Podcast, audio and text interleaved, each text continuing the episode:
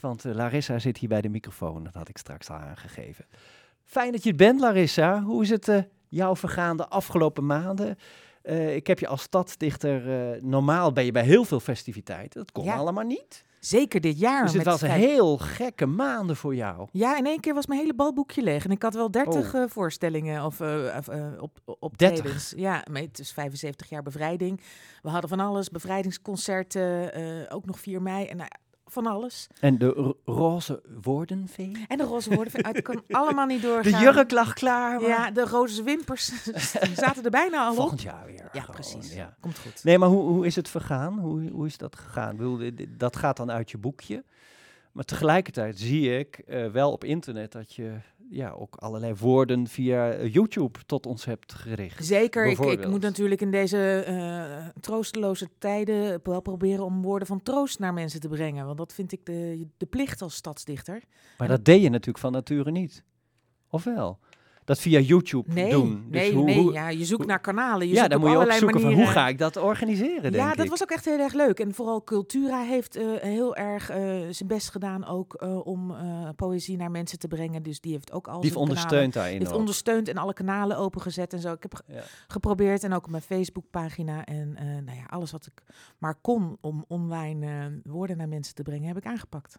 Maar hoe gaat dat? Want ik, ik las vanmorgen in de, in de Volkskrant Dickie Dex een interview. Die had voor het eerst weer opgetreden en die zei: uh, de, een, een, man mist niet wat hij wat hij mist. Dat liedje van de dijk. Hij ja. zei: dat, Ik ga, had zo het gevoel van: ja, ik, ik heb één keer optreden. Ik kreeg weer adrenaline en daarna kreeg ik weer een domper van een hele tijd weer niks. Ja, Werkt dat bij jou ook zo? Zeker. Het is veel fijner om, om live op te treden en, en contact te hebben met het publiek en uh, in hun ogen te kijken. Uh, maar ik vind wel dat je de kunst moet dienen. Dus ook als het niet kan, toch kanalen te zoeken om, uh, om, het, om het wel te doen. Mm -hmm. Ja. Het, ik moet toch dichten. Ik kan toch niet stoppen. Nee, dat, nee. dat moet eruit. Ik weet dat niet een, hoe. Een niet. Een, ja, ja, ik weet niet hoe dat moet. Stoppen daarmee. Nee. Nou, maar je gelukkig papier en een pen is dan voldoende om het kwijt te raken. Zeker, ja. En ik zag nog, uh, om even nog, hè, we waren nog even aan het terugkijken, 28 augustus de Edese Uitmarkt, Acousticum. Dat was fantastisch. was een fantastische combinatie met Tineke. Ja, met Tineke Rozenboom. Dat was uh, voor het eerst dat we opera en poëzie uh, in, uh, ja, samen in het huwelijksbootje mm. traden. En we hebben genoten. Want was dit normaal ook gebeurd als we niet corona hadden gehad? Ja, ik denk het wel. Toch wel. Ik denk wel, want da da we waren al een beetje bezig om toenadering te zoeken tot elkaar. En dat, dat was gewoon echt heel prachtig. En zij heeft liederen uitgekozen. En ik mocht die liederen aan elkaar verbinden met poëzie. En dat ja, was, dat deed je ook heel treffend. Het was heel erg... Het sloot mooi op elkaar aan. Ja. Ave Maria. En ja, dan... en, dan, en dan een gedicht over moeder, Ja. doorgaan naar de liefde. En dan kwam haar, haar volgende liedje over de liefde. En ja, het was echt een prachtige combi. Ja, als het u ontgaan is, u kunt het terugvinden op YouTube. Gewoon Edese Uitmarkt intypen. En dan eh, is er zelfs zijn opnames gemaakt die terug te bekijken Ja, zijn. en, en dan vooral Tineke Rozenboom zoeken. Want Dat is nog makkelijker dus. Ja. Dus wat dat betreft, oké, je hebt niet stilgezeten. Nee, Kunnen we concluderen. ik kan niet zo goed stilzitten. Dat- Nee, je hebt natuurlijk gelukkig ook nog je werk daarnaast. Een eh, Ja. artikeltje in, eh, in een, een blad, hè? ja, ik schrijf... column. Ja, al tien jaar schrijf ik columns elke week in Vriendin. Dus En dat droogt niet op. nee, nooit. Want dat denk ik, je moet toch ook een keer een, een, bl- een writersblok hebben of dat soort dingen? Nou, als je een week echt nooit kunt lachen of je verwondert of ergens over verbaast, dan eh, heb je wel Dan een je hele. meer. nee, dan heb je wel een hele saaie week of een heel saai leven hoor. Nee. en ik denk altijd, als ik ergens om moet lachen, dan, dan denk ik, oh, dan heb ik hem al. ja. Dan is het alleen nog maar even En opschrijven. jij bent ook van het relativeren, Zeker. merk Ja. ik. Ja, mooi. Gaan we ook relativeren? Je hebt twee eh, gedichten meegenomen. Gaan Ja. we ook daarin relativeren? Ja, ik heb één gedicht. Dat is, dat is echt, de, de inkt is nog nat. Eh, ik ben gisteren het bos in geweest. En eh, leuk. ik heb me een beetje geërgerd aan... In, het was de schemering, dan komen de beesten naar buiten. Hè. De zwijnen gaan dan eh, lekker scharrelen en de herten gaan knabbelen aan Was bosbessen. het heel vroeg of heel laat? Het is heel laat. Ja. En eh, dan hebben ze ook eindelijk de rust om, om wat te gaan eten. En er kwamen echt mega veel slierten, gillende mountainbikers langs op paden waar ze helemaal niet mochten komen. Daar heb ik me een beetje aan geërgerd. Ja. Toen dacht ik, de Veluwe is zo prachtig. Als je nou binnen de gebaande paden houdt als mountainbiker, prima. Want daar zijn ze voor. Ja. Maar ga niet het hele bos kapot rossen. En wat denk je van de dieren en de verstoring Ach, daarvan? ik, vreselijk. Ik vind het Dus je hebt daar eh, iets over geschreven. Ja, het is een beetje een ode aan. eh, eh, ik moet binnenkort ook mijzelf weer verdedigen op de grote prijs, eh, de Stadsdichtersprijs in Gouda. Heb ik vorig jaar een finale plaats bereikt. En ik ga proberen dit jaar weer eh, Ede met verven te eh, vertegenwoordigen.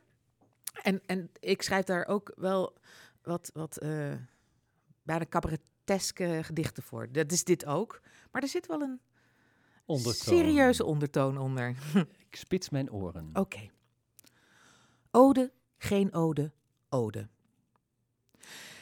Ik wilde me laten verleiden tot een HK, een shout-out, een vette rap om indruk te maken. Een beetje twerk op de bühne als Beyoncé. Maar dat doen we op de Veluwe niet. Als dichter beperkt je dat enorm. Ik kan met geen enkele trend mee. Ik kan hooguit een stare-down hebben met een ree. In het groen ben je stil. Alleen als je de stilte beheerst, opent de schoonheid zich schuchter. Zwijgend valt er zoveel te ontdekken. Niet dat de fietsfile fietsende toeristen zich daar iets van aantrekken of mountainbikebanden die zandhagedissen pletten. Ze moeten ook niet in de weg liggen, eigen schuld, hadden ze maar op moeten letten. Er hadden veel meer prullenbakken moeten staan en leuke dingen voor de kinderen en toiletten. Beetje jammer, verbeterpuntjes. Nieuwsflash. De Veluwe is geen pretpark. Bomen hoeven geen sterren, natuur geen reviews. Wat maakt het uit? Wat maakt het een moeflon uit of Jannie 78 er niet veel aan vond? Blijf vooral thuis, zet Netflix op of National Geographic en geniet van de bomen op de buis. Nee hoor. Dovemansoren, blinde vinken, gillende speenvarkens in te strak polyester. Toeristen komen in grote getalen om zonder vakantieveiling of Groupon gratis een portie buitenrecreatie te halen. Maar als de knokige Bermuda-benen, de gillende kleuters in plastic trekkarretjes, de veelkleurige unisex textielslierten en hun even zo saaie unisex e-bikes zich naar hun opladers en hun all-you-can-eat buffetten begeven, komt het bos voorzichtig tot leven en tevoorschijn. Komen de hindes bosbessen knabbelen, zie je een rotte op strooptocht, soms ruik je die zwijnen eerder dan je ze ziet. Ik zie waar ze schurken tegen bomen, waar geweien jeuken, voel je groener worden. Vogels creëren een eenmalige soundtrack, alleen voor nu, voor dit moment. Terwijl je loopt, groeten de bladeren je voeten, wuiven de takken je koelte toe, vormt zich schors om je huid. Uit je neus kruipen hazelwormen, soms adders, en dat is niet erg. Je gaat op in het geheel, als deel. Je bent het land. Dat is Veluwe. Verstilling, adem, alle bullshit wordt gefilterd tot iets dat weer lijkt op lucht, op oude Keltische waarden, op oude aarde. Misschien deden die wel haka's of offerden ze hun dichters in bloederige rituelen.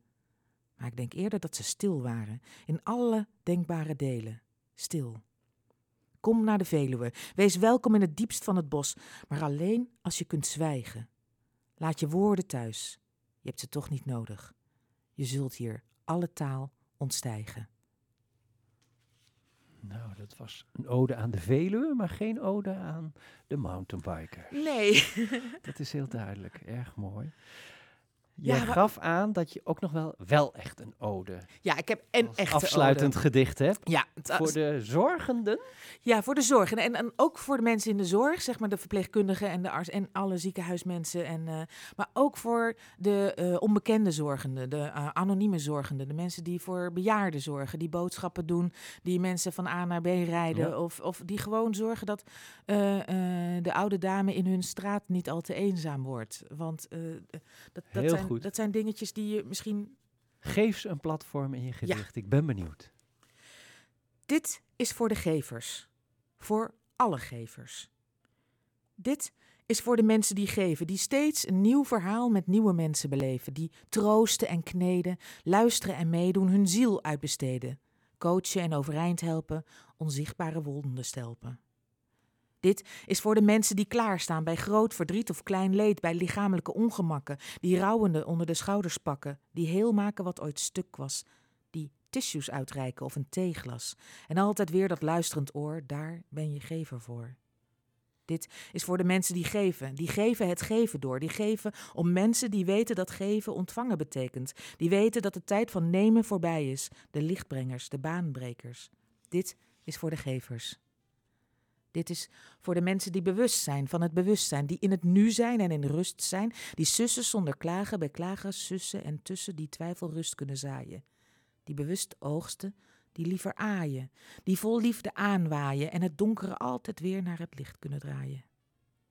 Dit is voor de gevers, Voor de overleven-overlevers, voor de groeiers, voor de te vroeg, de te laat, de precies goedbloeiers. Voor de mensen met een missie. Dat lijken watjes, maar dat is niet. Die snappen juist dat in de kwetsbaarheid de ziel en zaligheid van kracht verscholen zit. Dat daar de energie om te overleven verankerd zit en de energie om te blijven geven. Dit is voor de gevers, opdat ze nooit vergeten hoeveel we om ze geven, dat ze geven. Blijf geven. Blijf het leven het geven geven. Dank voor de balans. Dit is voor de gevers. Jullie geven, leven, glans.